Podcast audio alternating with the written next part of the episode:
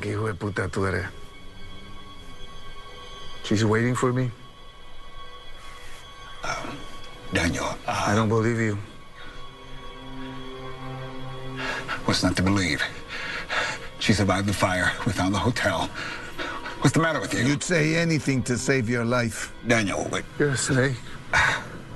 Not víbora. Daniel, listen to me. You're making a mistake. Okay?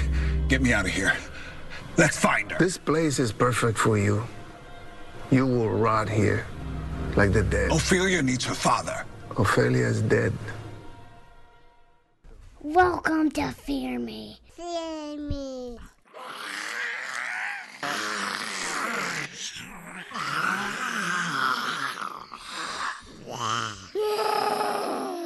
You just see me. Hi, I'm Kim. Stuart.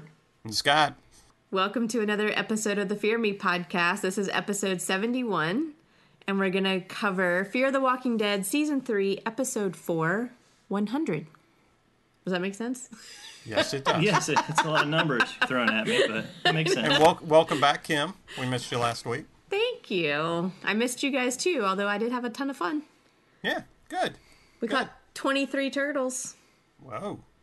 Yeah, that was a span over two weeks, but Did you did you make soup out of them?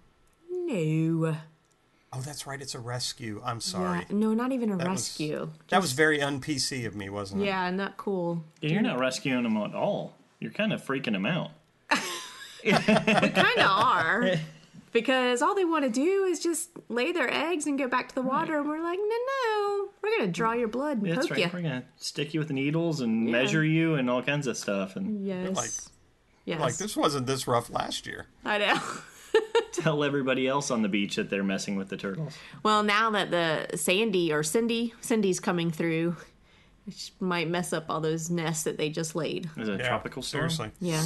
Okay. That's, a where, that's where all right the now. rain's been coming from. Is it a hurricane? Yeah. Oh, okay. Yep. Yep. Heading up there. Matter of fact, I talked to my son who lives down in mid Louisiana, and uh, he was telling me that they're battening down the hatches, getting ready. Mm-hmm. And there's two more right behind it. It's going to be interesting. A rough year. Yes. So, Stu, how's your week been? You happy to have the wife back? Oh, thank God.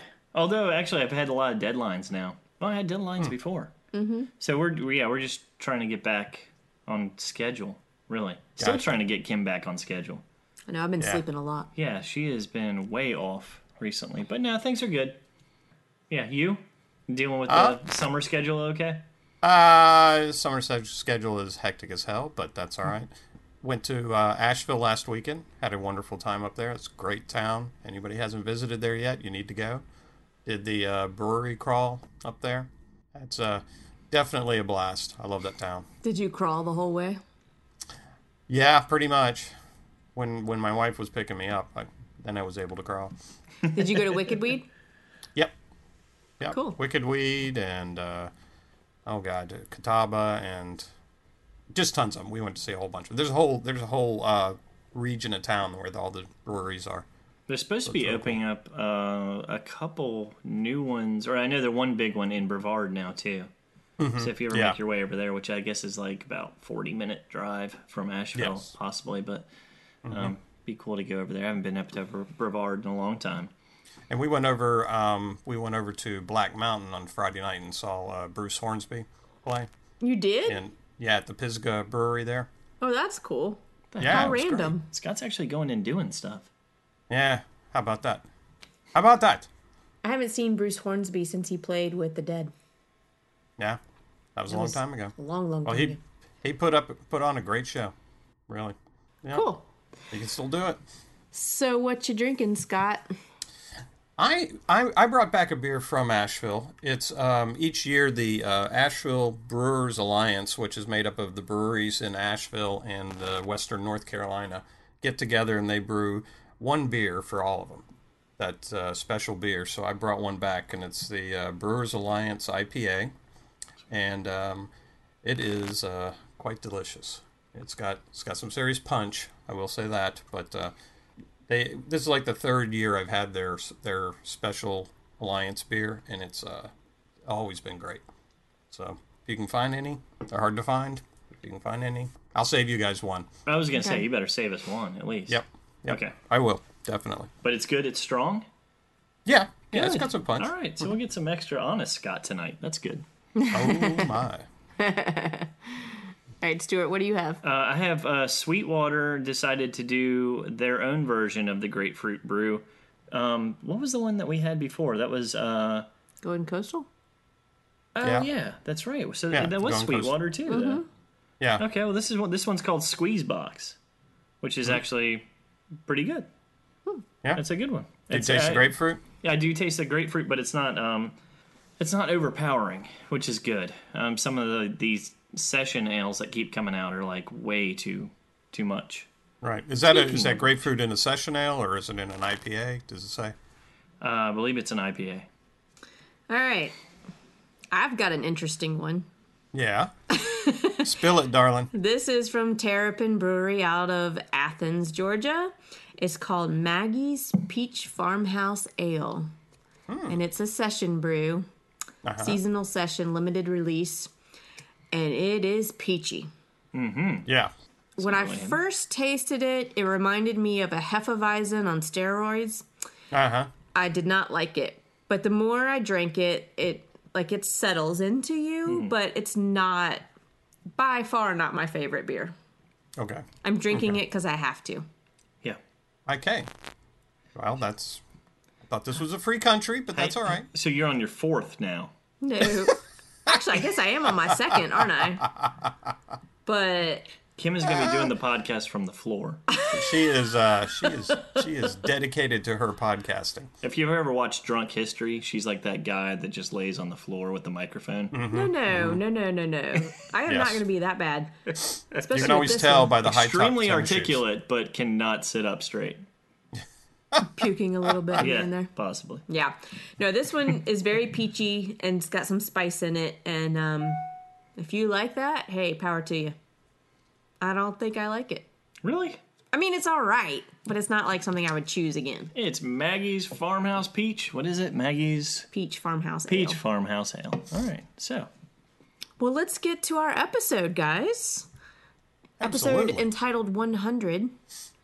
Anybody figure out the, what the 100 meant? oh, yes. I got it. What? No, you gonna do it? No, go ahead. He was at 96 kills. How many did he kill in the dam? Oh, shit. Good job, Stuart. You know what's weird? If you go You back paid and, and look at YouTube, you can find the video of the ending of the episode. Mm-hmm. And he kills three guys, Three. and one guy gets tripped and just falls down. Mm-hmm. And then it looks like he throws him over the edge, but he was nowhere near the guy when he threw him over the edge. I don't. I don't think that was the other kill.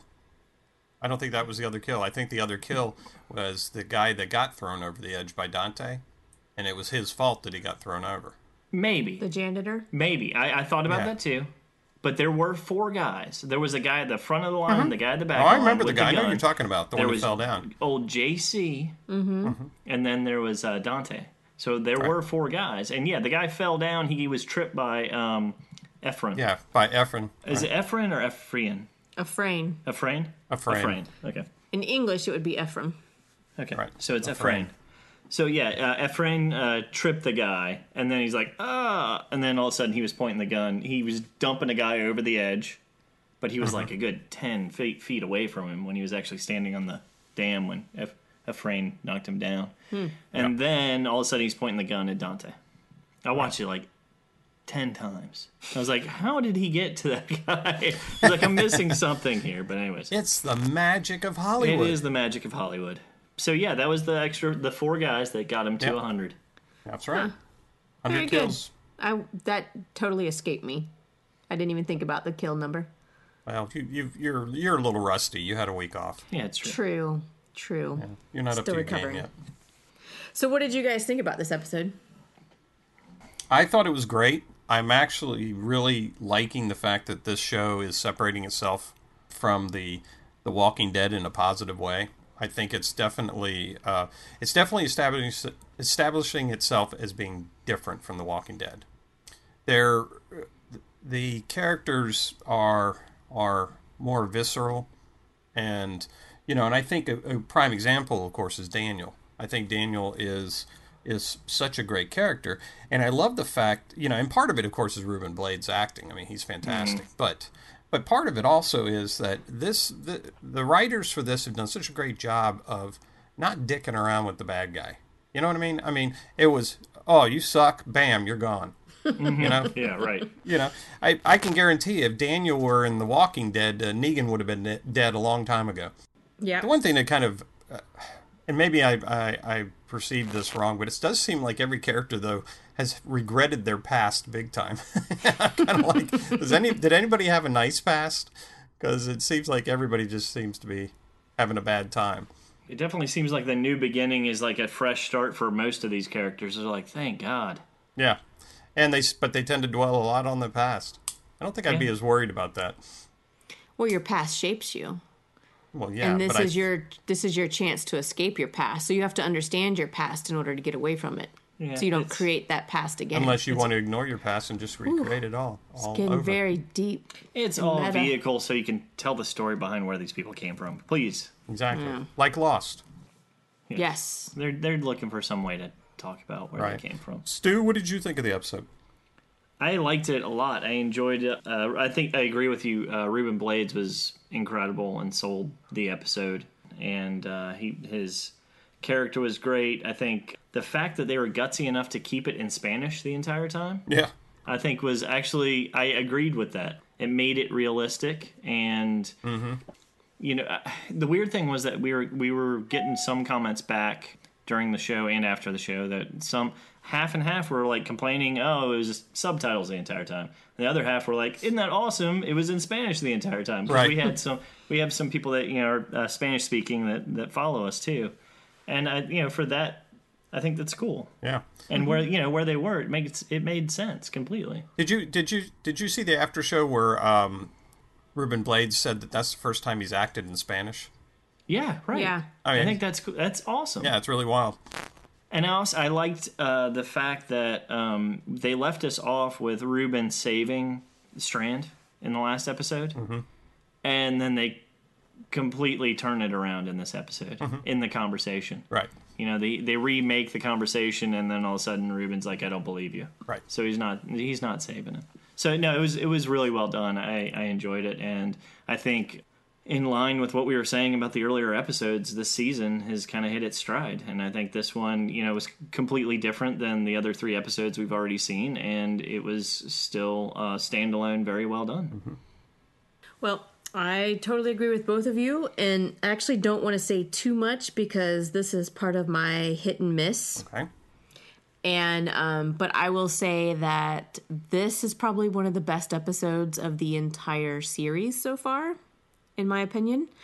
Um, I think the entire season has been amazing, and we're only four episodes in, and I love the fact that it was all in Spanish. It actually made me want to go speak Spanish again to somebody.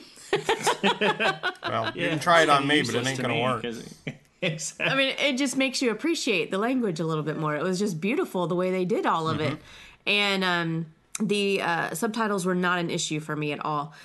There were a few things in it that I had some issues with that I'll talk about later, but um, I think overall it was a fantastic episode. Well, they didn't mix any subtitles in with white dresses like they had done like in seasons pr- in the second season. Remember, we were like, "What did that even say?" You couldn't even read Oh, it. right, Like right, the right, yeah, font. yeah. Remember The we had, like, background. issue Yeah, Um, and I, I, I did miss a, a few words because I was paying attention so much to the acting Mm-hmm. on some of it. But honestly, it really didn't even bother me that it was subtitled at all. I d- Um, yeah, and I think I think um, it even enhanced a character like Ephraim. yeah, I think his yeah. character came out as being even more, you know, street Spanish and so forth um, than if he had been sp- saying it in accented English.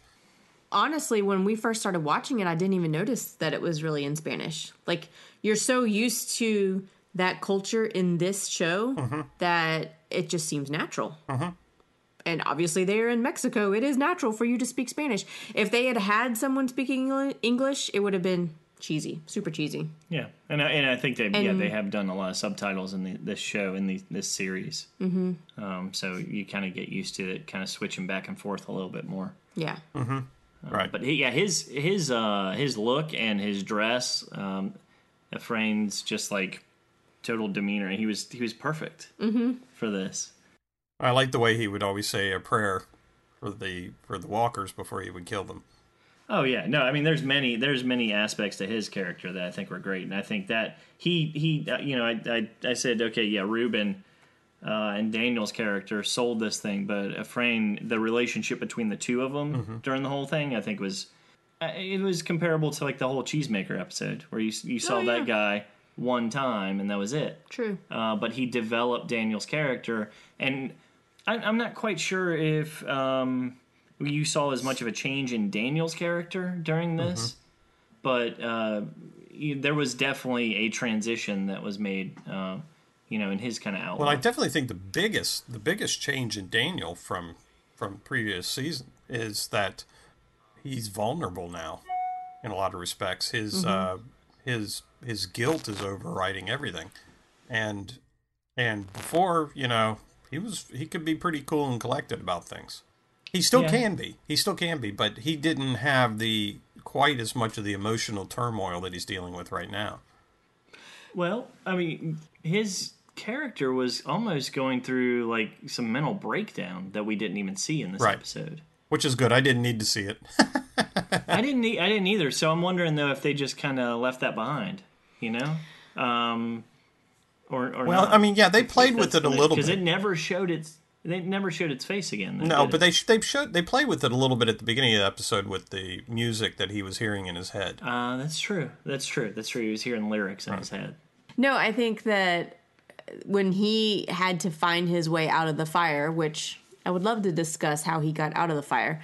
When he found his way out of the fire and walked all that way by himself, he I think he got himself out of that weird mental state that he was in in the past season in season 2. Mm-hmm. But we I think we did see something going on in this episode where when he was at the dam and he first took on the role of helping out Dante after the whole stick your finger in the spam thing. Yeah, um, that was just mean. And he be yeah, and he became his minion. I think he he was still in that mindset of like I got to do whatever it takes to survive, but only when he had to actually deal with Lola and Ephraim did it come to you know rear its ug- ugly head again where it's like okay these are friends of mine i know these people they help me like i can't do this anymore and then of course he finds out about his daughter and that she might still be alive or that he possibly killed her.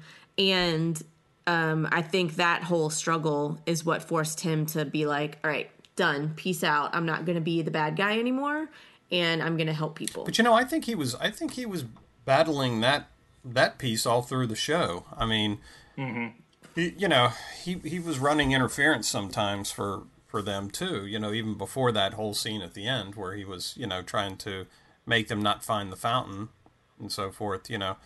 So I think I think he was kind of I don't think Daniel was intending on being a bad guy at any point in this. I think he was he was forced into playing along.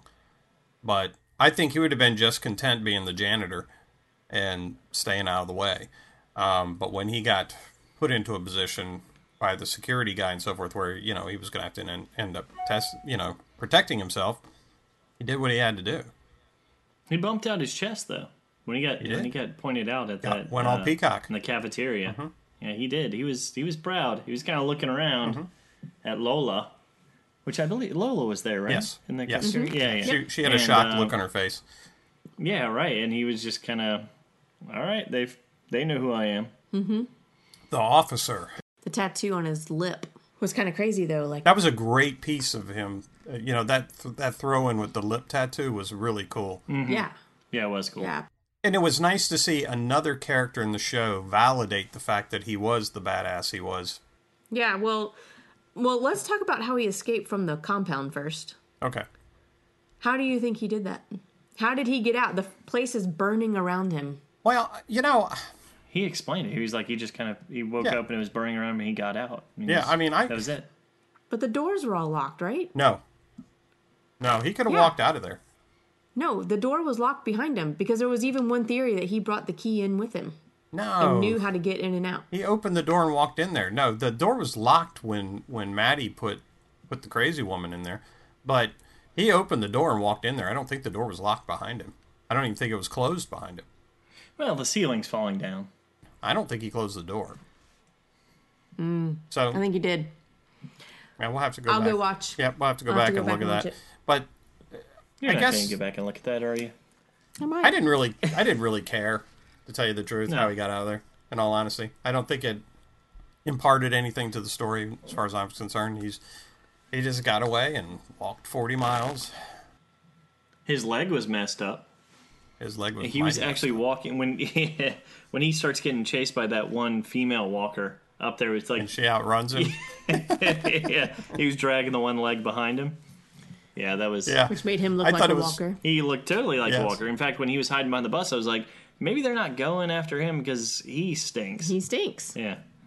He smells like death. I thought it was. I thought uh, Ephraim's uh, line that he said um, when Daniel was like, "Yeah, the he, the walker had me by the leg and was dragging me out, and then all of a sudden they let go and went away." And Ephraim said, "I wouldn't want to bite onto that thing either."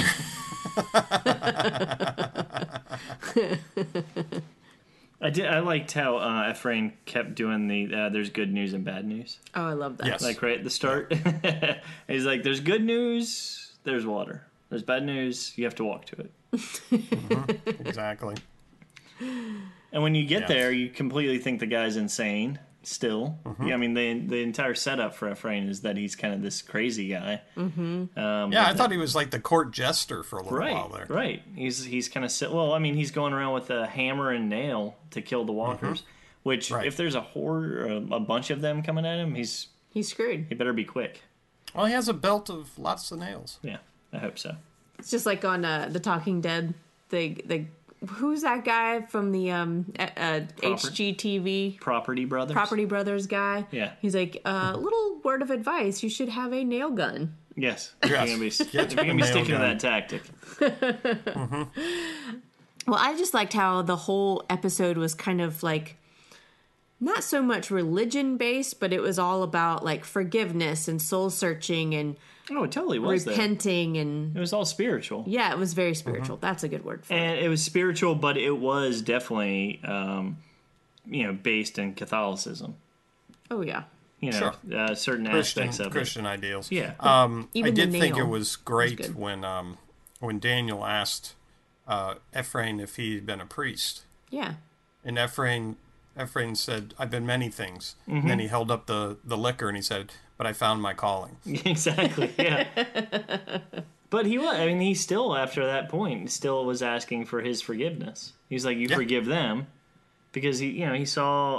Um, Well, he recognized him as a spiritual person, whether he was a priest or not in a previous life. That's what you know would lead you to think that. But he definitely was someone who was very spiritual, but had been living on the streets. whatever his flaws were, I mean, there was definitely an importance that was still held high for for what he was doing.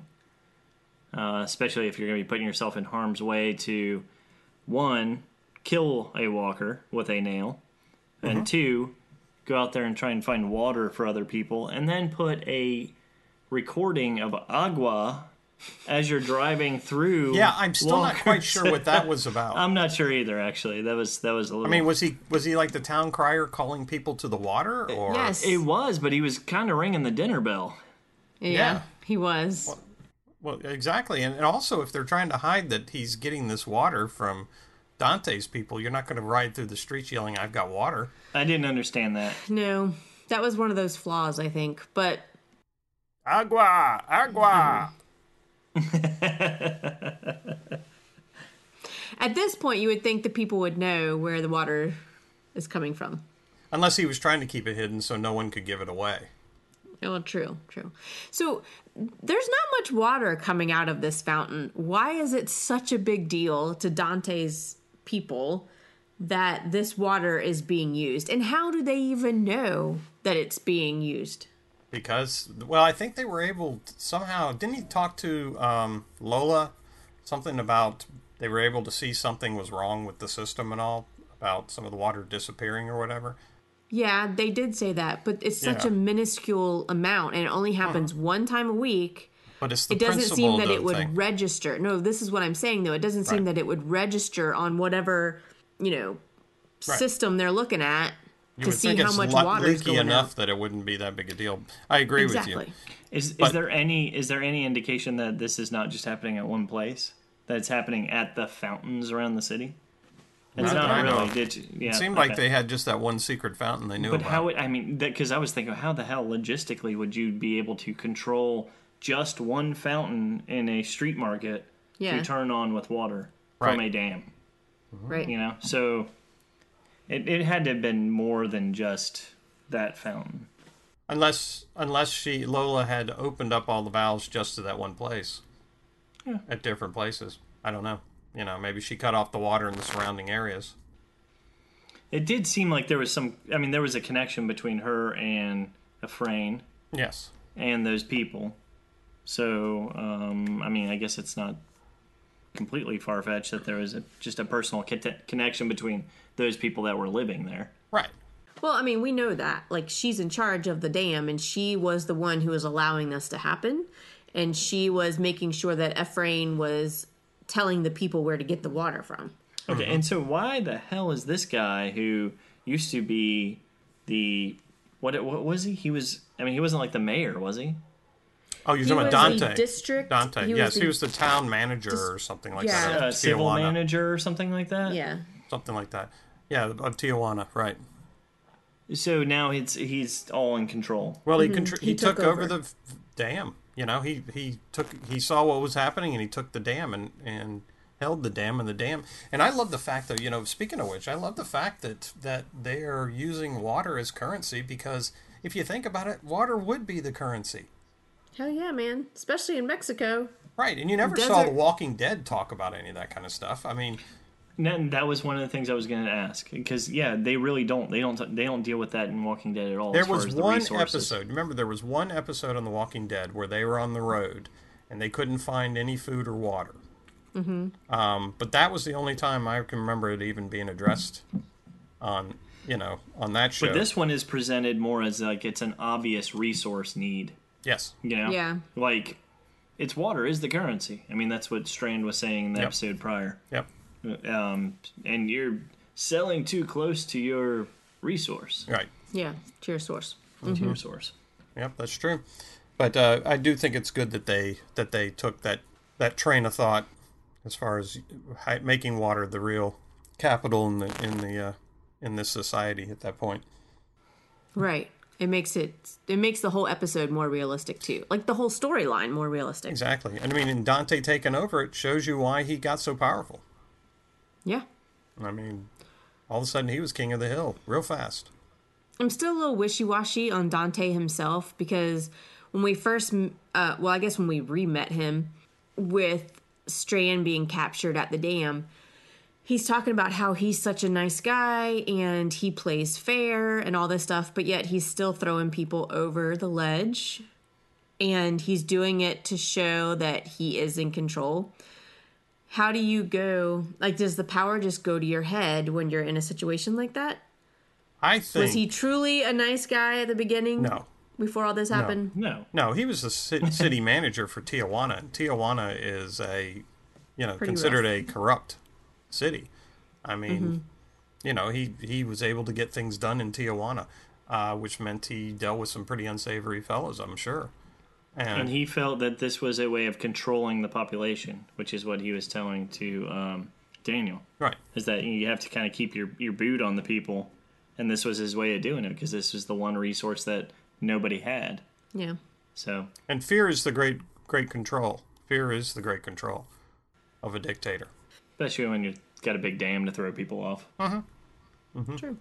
It not only it saves your resource, like a bank, you can kill people on it. Downstream, though, please. Downstream. Yeah, downstream. That's true. Yeah. Yeah. Let's not pollute the water. So, um, Ephraim saves Daniel and gets him back to Lola, and, and Daniel's in pretty bad shape. Yeah, so Ephraim is working real hard to get Lola to help him, and, and he's like, that you know, the infection's got to go. I got to tell you, man, that was that was a that was a sh- shocking scene. We were both Yeah. cringing, and Yeah, Stuart that was was like, "Oh my god!" Yeah, that was awful. I, I thought. I mean, I thought it was great. I mean, I thought it was. Yeah. You know, uh, it just was. It was played out so well, and I love. I love the fact that Daniel was was very delusional there for a little bit, but then when he looked down there and saw, you know, he says, "What are you going to do to me?" And then he looks down there and sees what he's doing. He he gets very calm and he says, "It takes a steady hand," Yeah. which I thought, what a great line, Yeah. you know, of someone who's been there. You know. Now I'm going to cut the flesh off your leg. Don't scream Yep. because you're going to alert people. Well, the worst part is that his pant leg was stuck Yeah. to his Yeah, leg, All right. and gr- and the skin was Still- growing over it. Still bothering me. Oh God! oh, what a horrible! and somehow he is picture. walking around not too long after that. Ay That's where I was like, man, I would probably need like a week to recover from that crap. A week. God. Jesus, I'm well, so. no, no. I mean, just to even like start thinking about moving around, I would be like, I'm nap, Jello. Bring me more Jello. No, no, I'm not moving along here, folks. I'm not moving along. Stuart doesn't handle blood or pain very well. Not at all. No, me neither. Actually, I think it's more the thought of it than anything. Like when I actually get cut or hurt, I'm like, oh, okay, I'll deal with it. Mm-hmm. Put some duct tape on it. Not that big a deal. But when I think about being Duct hurt, tape. When you think about a paper cut, that's the worst. it is like it hurts me more, or it hurts me more. Like the thought of like dragging your knee on concrete. Yeah. like that. If it actually, if I, if it happened to me, I'd be like, oh, oh, whoops, I'm bleeding. But if I actually think about it, it's like, oh god, that would be terrible. I don't know. Maybe it's I've got mental problems. It's like uh, when I heard a comedian today saying uh, something about uh, he hated living in the 70s. He said because he'd go down his hall sometimes he'd trip and hit the stucco wall and ruin another shirt.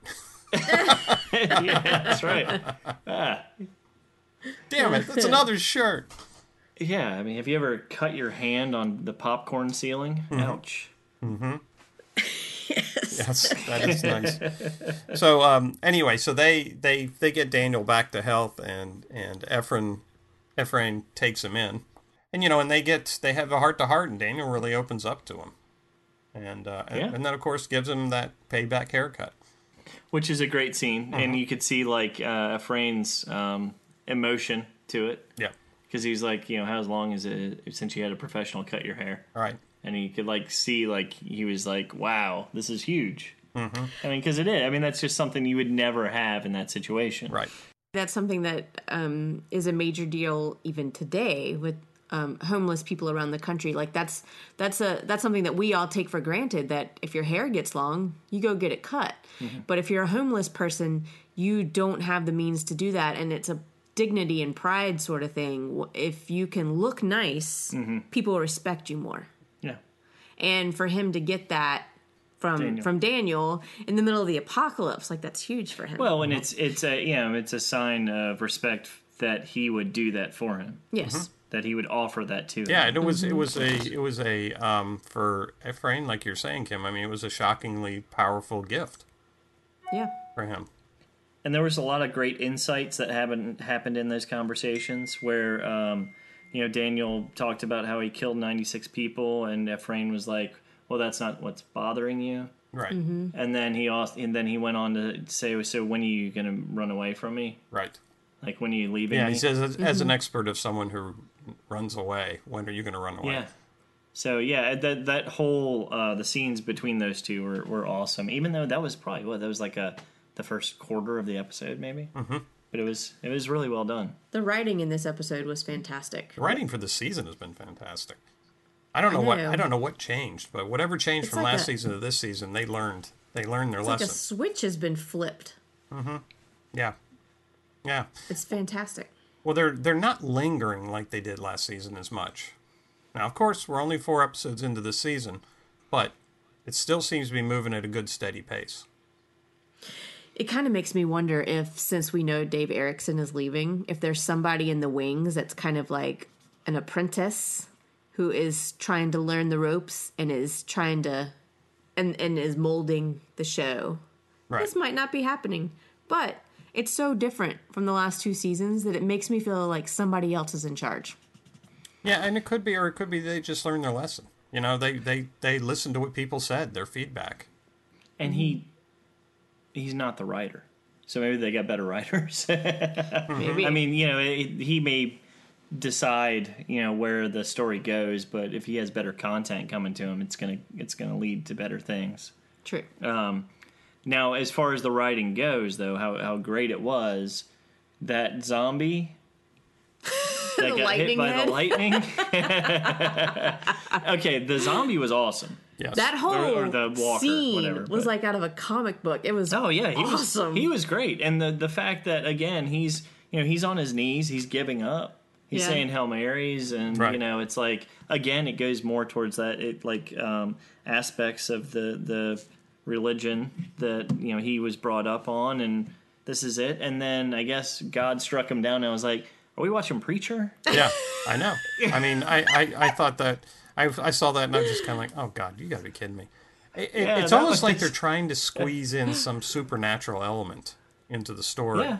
and Yeah. They were, but it was way too literal at that point. Right. Like, I mean, I can understand if it's like characters are taking certain things uh, as being sp- as spiritual or do either supernatural. you but- remember any any other time in the series that they that Fear the Walking Dead where they've tried to bring in a uh, a um, supernatural aspect to it? I thought about that and I could not think of anything in particular. No. Uh, I mean, except for the very first episode where it's like, oh my god, it's a zombie. Like people don't know what zombies are yet. Yeah, but it wasn't Like, that's the only- supernatural. It was still scientific. yeah, yeah, and and other than like uh, maybe um, miss or ignorance, uh, like with um, the woman at the ranch who was thinking that the walkers were Mm-hmm. Right. you know, the undead were were you know part of. But of she was their proved to be next wrong, step. so that really wasn't supernatural. No, no, I know, I know, and I agree with you. But I'm just saying, like, in this series is the only time that you've seen um, this much hint towards that. Right. You know that there's some sort of spiritual aspect to whatever everything that's going on, and I think it's more um, leading along the lines of uh, culturally Yes, the I area that they're dealing with. And again, I think if if you were trying to hint at the characters taking certain things a different way, it's different than all of a sudden God striking down a zombie with lightning, yeah. which is like way too literal. It just So- it just did not fit in this show. As simple as that. It, it was it was I, I believe it was more of a gimmick than anything. Maybe a tongue in cheek scene, but it just didn't fit. we should have made him blow up at least. Right. Yeah. Yeah, I thought that was uh, that was quite silly. He was a cool looking walker though, He Oh, was yeah. super awesome looking. and it was, Man it was Mountain. yeah, extremely daunting. And then all of a sudden it was like, zzz. Saved by the light. It was crispy critter. totally. okay, so this walker goes down. How the hell did they end up in the pipe? Oh, Well, because they the rain was the- falling. Yeah, they were in the the viaduct. The rain's coming down, and it probably just I know, but how would he survive? Like, I mean, because them. he was like way out in the middle of nowhere. He would have to been underwater a long time. If he's under the exact same walker that got hit by lightning, and let maybe he was using him as a raft, He and they was just using it as a happened to flotation device. flip over right when they got to the pipe. I don't Yeah. I know. don't know. it's another one of those It's yeah, suspension yeah, it was a of disbelief. pretty far fetched one, but uh, it was surprising when the guys were pulling walkers out, and all of a sudden Daniel popped up. Right. I, I, I- I thought even more surprising to me was what was Daniel doing out there in the first place? In mean- the viaduct? Yeah. He was going somewhere. He was running. He took off. When Efrain was telling him, all right, that was the last time, he was like, um, there's good news and there's bad news. The good news is there's no one here to judge you anymore. The bad news is, and he falls asleep. Right. And then all of a sudden, Daniel took off. Yeah, I still wasn't quite sure why Daniel was leaving, but He's trying to find Ophelia. I I guess. mean, that's like his whole thing is trying to search for his daughter. Mm-hmm. So, and that's why when he finally does hook up with Dante and them, which I think we talked about Lola and Yeah. the, those folks. Yeah, when he finally does hook up with Dante, he's like uh, Dante prom- says he can even use a jeep. He, you know, he he trusts him enough because he knows of his background, and um, so I mean, at that point, I don't know. When when um, Daniel's at the dam, I guess the whole question is: Is he staying or is he going? You know, is he trusting these people or is he trying to leave? And that's where you get those conversations with Strand and uh, you know the interactions between him and Lola and all that stuff. It's like what side is he on at that point? Based on his request of Dante, when Dante recognizes him as being an enforcer, when he um, when he's told Dante the one favor he needed was a jeep, told you that he was planning on leaving. Yeah. Okay, he wasn't going to stay.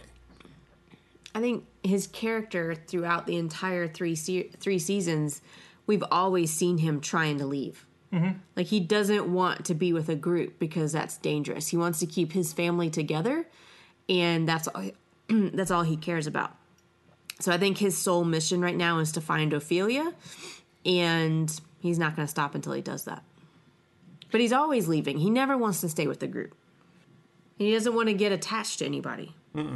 And that's fine, but that's where I think that's where Dante makes that deal. It's like, well, if you're going to leave, if you're going to get a jeep, which in their conversation he's saying if you're going to get a jeep to go out and search, not necessarily meaning that he is going to leave. He probably thinks he is going to leave, mm-hmm. but he's like, okay, well then you need to do something for me, Right. Right. So you got to make this place work. He gives him a gives him a job, and poor Efrain was the job. Yeah.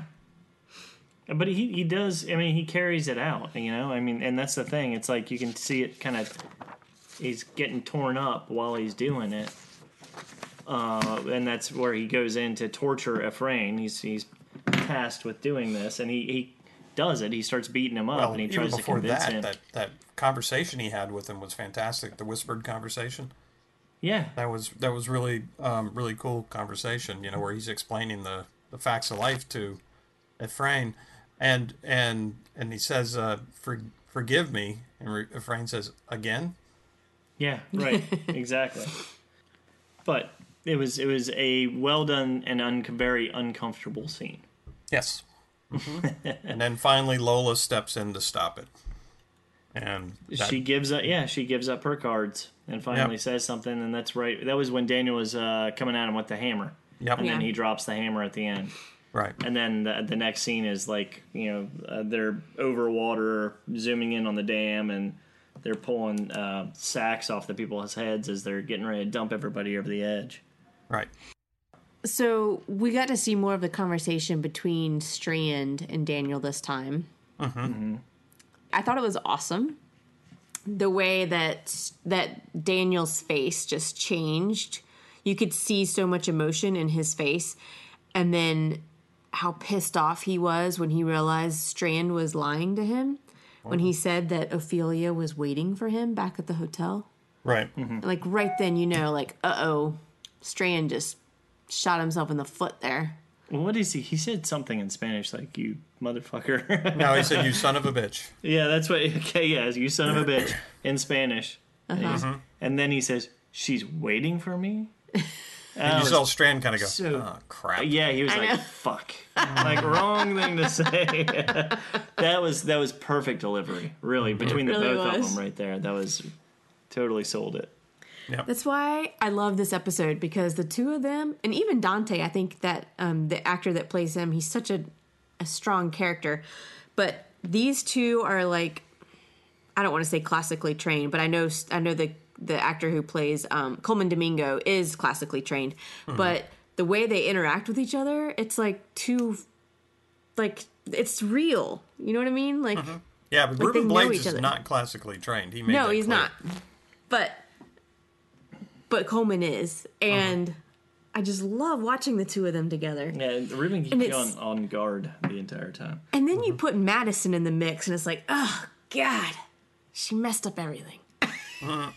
Uh, but I, I don't know. She, I think again, she's kind of turned a page. She's been pretty good this series so far. No, but it's just the emotion. I keep harping on the emotion part.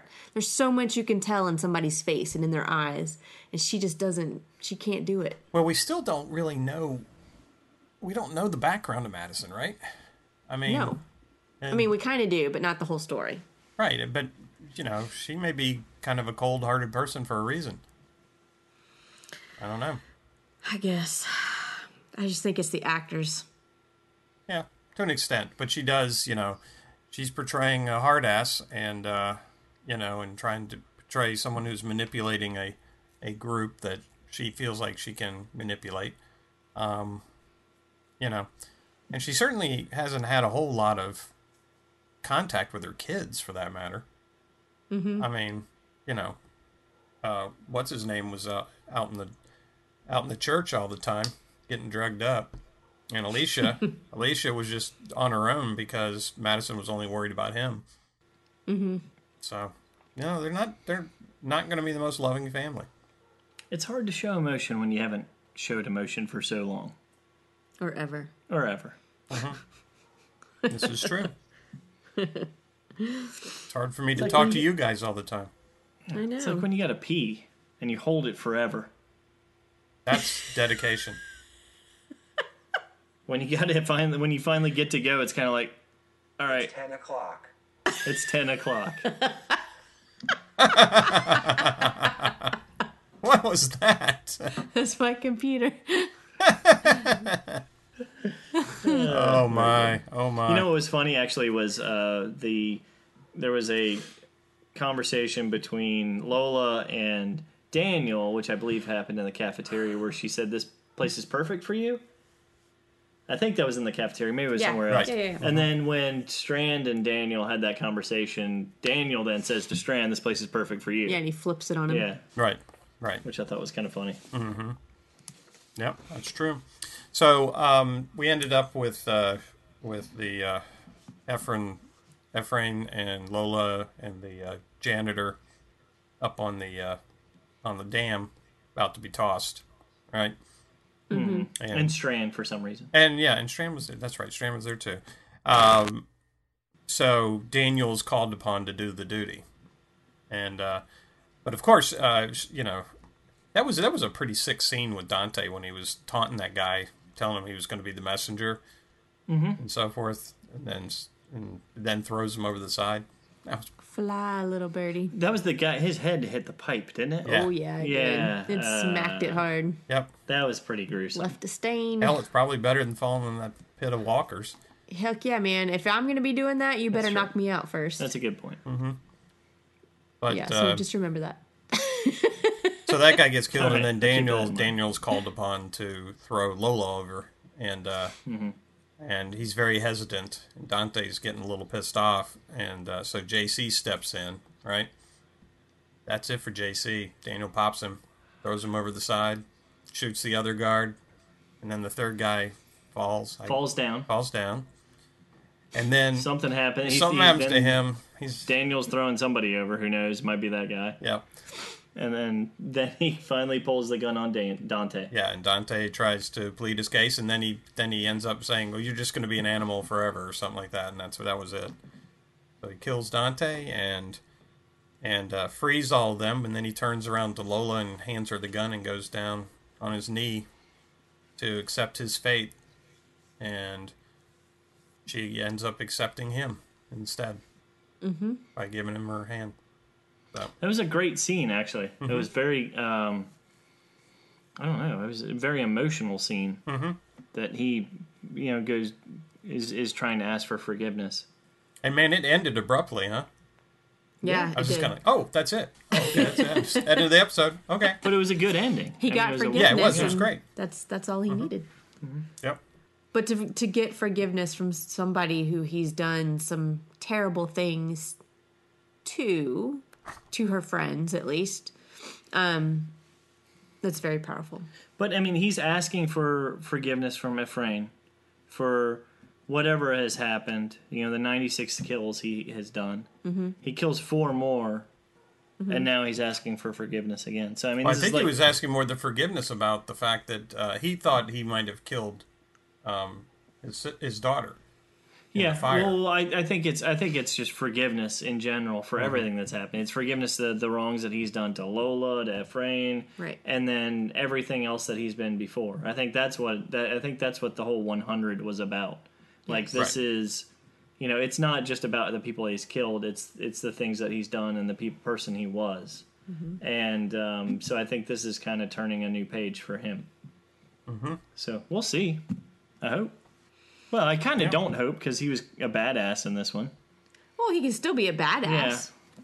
fight for the good instead Mm-hmm. of doing dick things. But so is he Yeah. going to take um, Strand with him now? Sounds like it.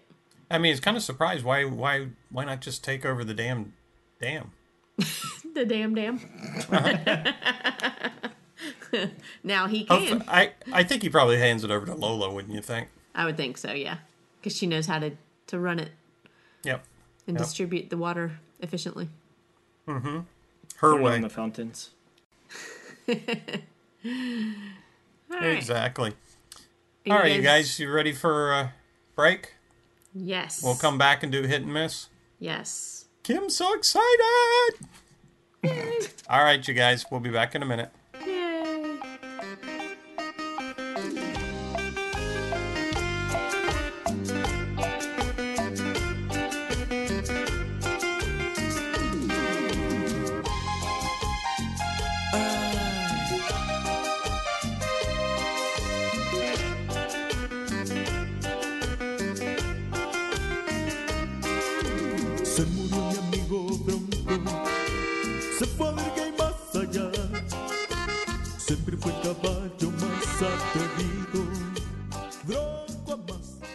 All right, everybody, we're back, and we're going to do Kim's favorite hit or miss. Yay. Are you excited, Ken? I'm very excited. All right.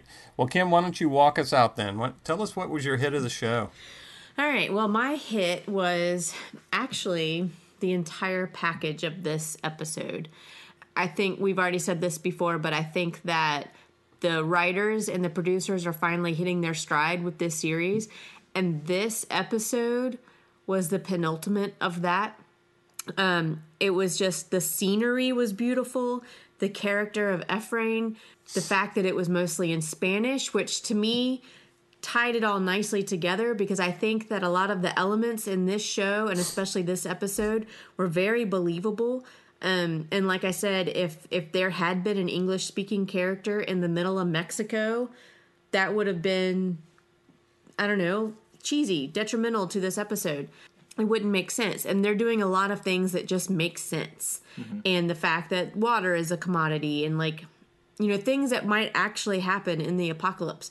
But above all that, the scenery was just so beautiful when Daniel is coming out of the compound where the fire happened and he's walking along the street and he goes over that bridge and you just see the the countryside on either side of the bridge and it was just so beautiful and they pan out and do a wide frame.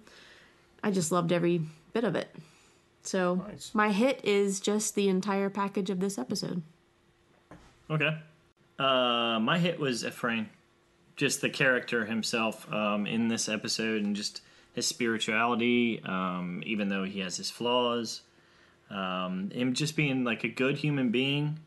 And, uh, you know, he, he's putting himself in harm's way for others. You know, what, what he's getting out of it, I'm not quite sure. He's living by himself, you know, that we find out. But he's going out there and he's getting water for all these other people. And, um, you know, even though he, he definitely comes from uh, a flawed background. Um, you know, like we were talking about earlier, it seems like everybody has like this background they're trying to get away from. And then um, I, it kind of everything's kind of summed up into how he kills the walkers. You know, where he he has to take his hammer and his nail and, and kill them. You know, it's like his ritual killing of them, but respect.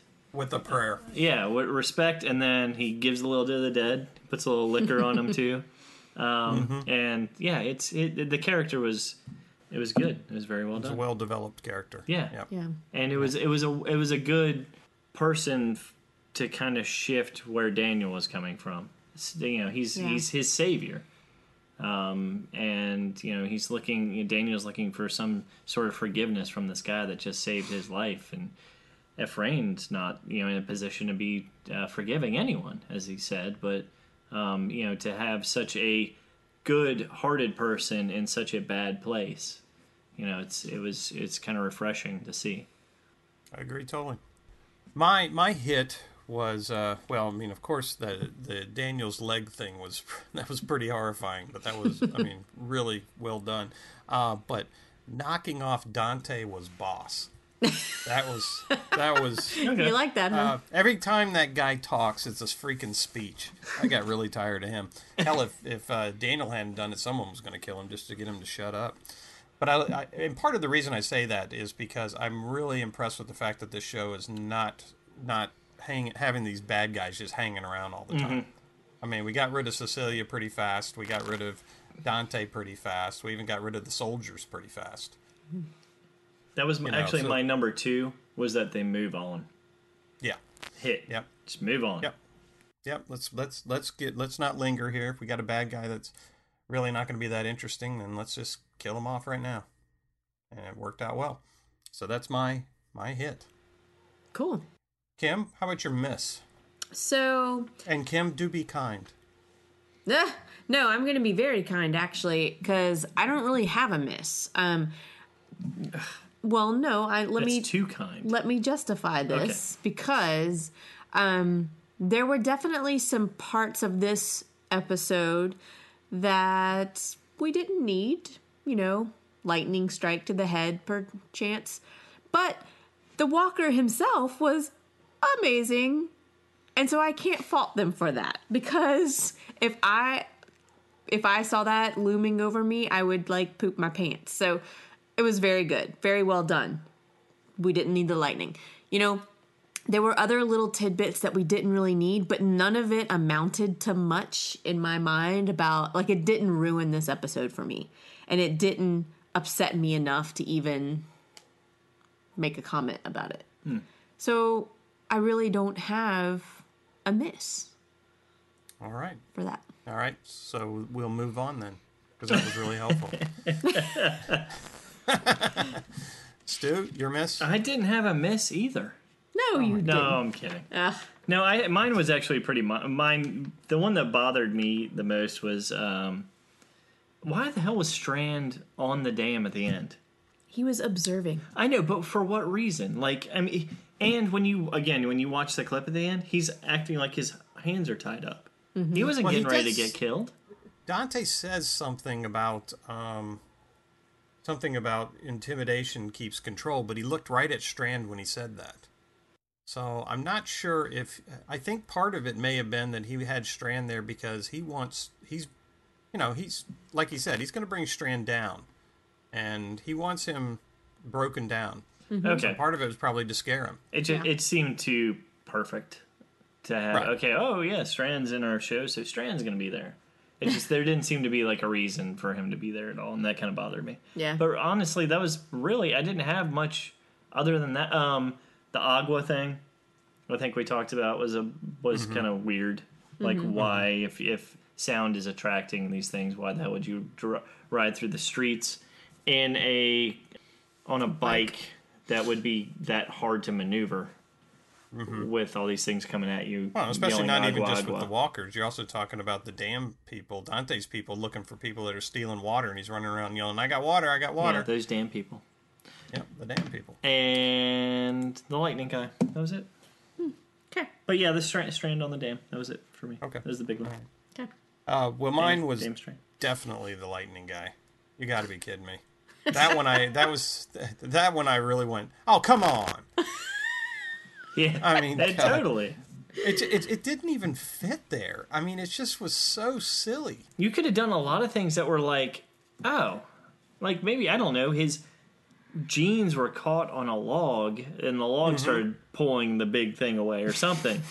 But did you it know- have to be lightning striking him in the head? It was just, it was. I had a I'll feeling they were going to do that though, because as soon as Daniel went Right. down and you knew there was lightning in the air, and that guy is I the know. tallest thing around. Let me let me put let me throw this. Let me throw this one out there. Um, you can steal a little bit of the scene from Indiana Jones, where the uh, where he's in the square and the the um, Middle Eastern guy comes out with the huge sword and starts Mm-hmm. flipping it around, and then Indiana just pulls out his gun casually and shoots him. yeah. I'd have loved to seen that big walker come walking up and Daniel just kind of look at him and blow his brains out. Yeah, if he did And- something. But have him like fall on Daniel and knock Daniel into the water. Mm-hmm. You know, something like that. I think that would have been humorous and it would have been pretty cool. Yeah. Not the lightning. Jesus, not the lightning. That was so silly. Oh. I got, I, you know, I got to cry foul on that one, guys. That Well, we bad- haven't bad used writing. the lightning gag yet. Let's try the lightning gag. Remember the one in Young Frankenstein? Yes. That was great. A volcano will be next, It's Yes, all set exactly. up. or an earthquake because they are in California. you know yeah they are in an earthquake it. area. The earth just opens up and it falls down Yep, in. and then that'd it be- closes back That would have been good. like it eats him. Thank God that happened. It threw Daniel into the water. That would have been great. Or, or Godzilla shows up and flash fries the big walker. Yeah, because we've already had the tornado in The Walking Dead. Remember that one? Oh God. And there were walkers in the about that. trees. Yeah, I forgot about that. That was pretty funny Yeah. too. Sharknado. All right, well, that's our hit or misses. Okay, well, we do have a few listener comments. Scott, do you want to read the first one? Sure. David Valentin said, uh, "Best episode of the series, and and most of The Walking Dead. The actors made me forget this was not real. Daniel is a one man army, Yes, he is. and fuck you, Kim. Sorry. All right. Paige Vaughn said, Although I enjoyed learning where Daniel has been, this was not my favorite episode of the season. Hmm. 90% of it being in Spanish with subtitles was a bit difficult to concentrate on for me. I absolutely loved the end when Daniel took out Dante and his men to save everyone else. I'm questioning how our two groups will meet up at this point since I would be extremely hesitant to leave a place with an endless supply of water. Hmm, good point, Paige. I also don't expect the Clarks to return to Mexico. Lastly, if we don't find out where Ophelia is next week, I'm going to explode. I really like this show, probably better than The Walking Dead at this point, but them dragging out the Ophelia storyline is really on my nerves. Hmm. I don't Yeah, think they're I could see that to dragging it out. extent, Like but I don't yeah, I don't feel like they're dragging it out though. Like she's just like a non-issue at the moment. And I think we all know that Jeremiah has her somewhere and we'll probably find out in the next week or two. Like Well, she's not even an issue for me. Daniel was more of a non-issue, and then Daniel showed up. So no, that kind of were makes you intrigued think. by what happened to Daniel. Yeah. I, I don't think I was particularly intrigued by what happened to Ophelia. Exactly. Yeah, but you you okay. It was a question. Da- there was more of a question if Daniel was alive than if Ophelia Sure. was alive, This is because we saw Ophelia. Yeah. Right. And and so um, having Daniel come back kind of is like, oh, okay, well Ophelia's out there somewhere. Yeah, they've got to tie it up She soon. is. She is. If she's roadkill somewhere, then that's like, well, what the hell? Why did they do that? You mean like what they did with uh with uh what's Chris? his name? Chris. Yeah. Another Yeah. stupid death. Oh, we decided not to keep him. Yeah, Let's roll him over in a truck. All right. that really was a bad way to go. it was. Okay, and Brandon Mitchell said, uh, pretty good episode. I enjoyed it all around. Uh, the big monster pirate zombie was awesome. However, a lightning bolt to the head. Come on, man. How conductive are the dead? Let's do a test. Super conductive. If they've got, Are they? They're not that juicy anymore, are they? No. he looked Well, pretty he, juicy. yeah, he was pretty juicy. He was pretty big. and he had wasn't he wearing some Bloated. earrings or something? Like I don't know, but there was a bridge right above them, wasn't there? kind of. So like he it was wasn't off like the it wasn't side. like that. He was the highest thing around. No. no, He wasn't like thirty feet tall. No. He was just the highest in that little section. Yeah, maybe he had a metal plate in his head. He could. Okay. Well, how about I like I like the description of the uh, the monster pirate zombie though. I do too. Yes. Yep, very good. Very good. And uh, Kim, do we have any news? Anything to share? We do. It's a light news week, but we do have a couple of things. Um, Entertainment Weekly interviewed Dave Erickson, the showrunner, about the last episode, and in particular about producing an episode that was mostly in Spanish. So here is your answer as to why they did that. And he said, I knew I wanted Daniel to have his own episode, and since that episode took place in Mexico, and obviously he was coming into contact with Mexican characters, there was no reason for him to speak English. And I'm like, yes, finally, you make sense. So uh-huh. that just goes into what I was saying in, during my hit part that it finally makes sense that some of the decisions that Dave Erickson is making, which makes me wonder: is there someone else in the wings Yeah, that could be making making these decisions? decisions. He, he always sounds like he's making an excuse for why they did stuff. Yeah. It's like it always sounds like someone else is deciding what is Well, happening. it could be that, or it could be. I mean, actually, maybe the guy did listen to, you know, to people saying that it's dragon, and you need to be more creative. Maybe. I- So they tried that. I don't know. You know, maybe I he think- still wants to be show showrunner. I, yeah, I think he's he's got someone else that has like a little bit more creativity around him or something. Because Oh, he was obviously bad the first couple seasons, yeah. and he's still saying stuff that's that's dumb. Like he said something else that was related to um, God, I thought it was re- oh, it was related to Ophelia on the last show, maybe. Oh, that she was coming back, that we would see her again very soon. He Yes. spoiled that. like yeah. shut up, Yeah, I know. already, asshole. yeah. Like, like that's part of the suspense, Mm-hmm. surprise. Like, okay, yeah, it might be obvious, but don't ruin it. You don't have to paint a picture for us. Yeah. Dave, Dave, you've pissed off our producer. I just want you to know that. Yeah.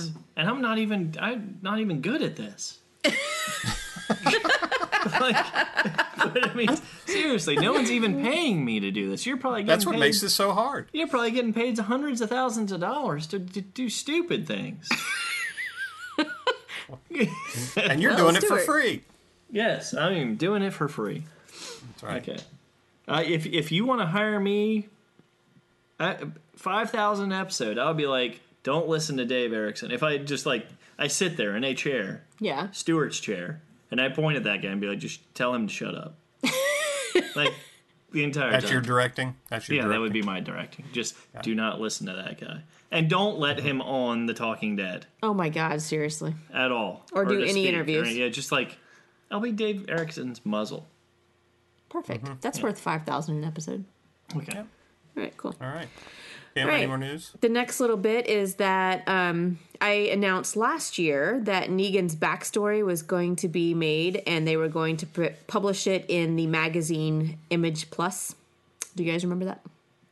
Yes, I remember you talking about it. Okay, good. So they're only they're only publishing it in that magazine. No, no, no, no. So now I'm here to announce that they are going to make it into a hardback book, Oh. which will be released in October for 19.99, and it will be released on October 4th in the at comic book stores and in bookstores on October 10th.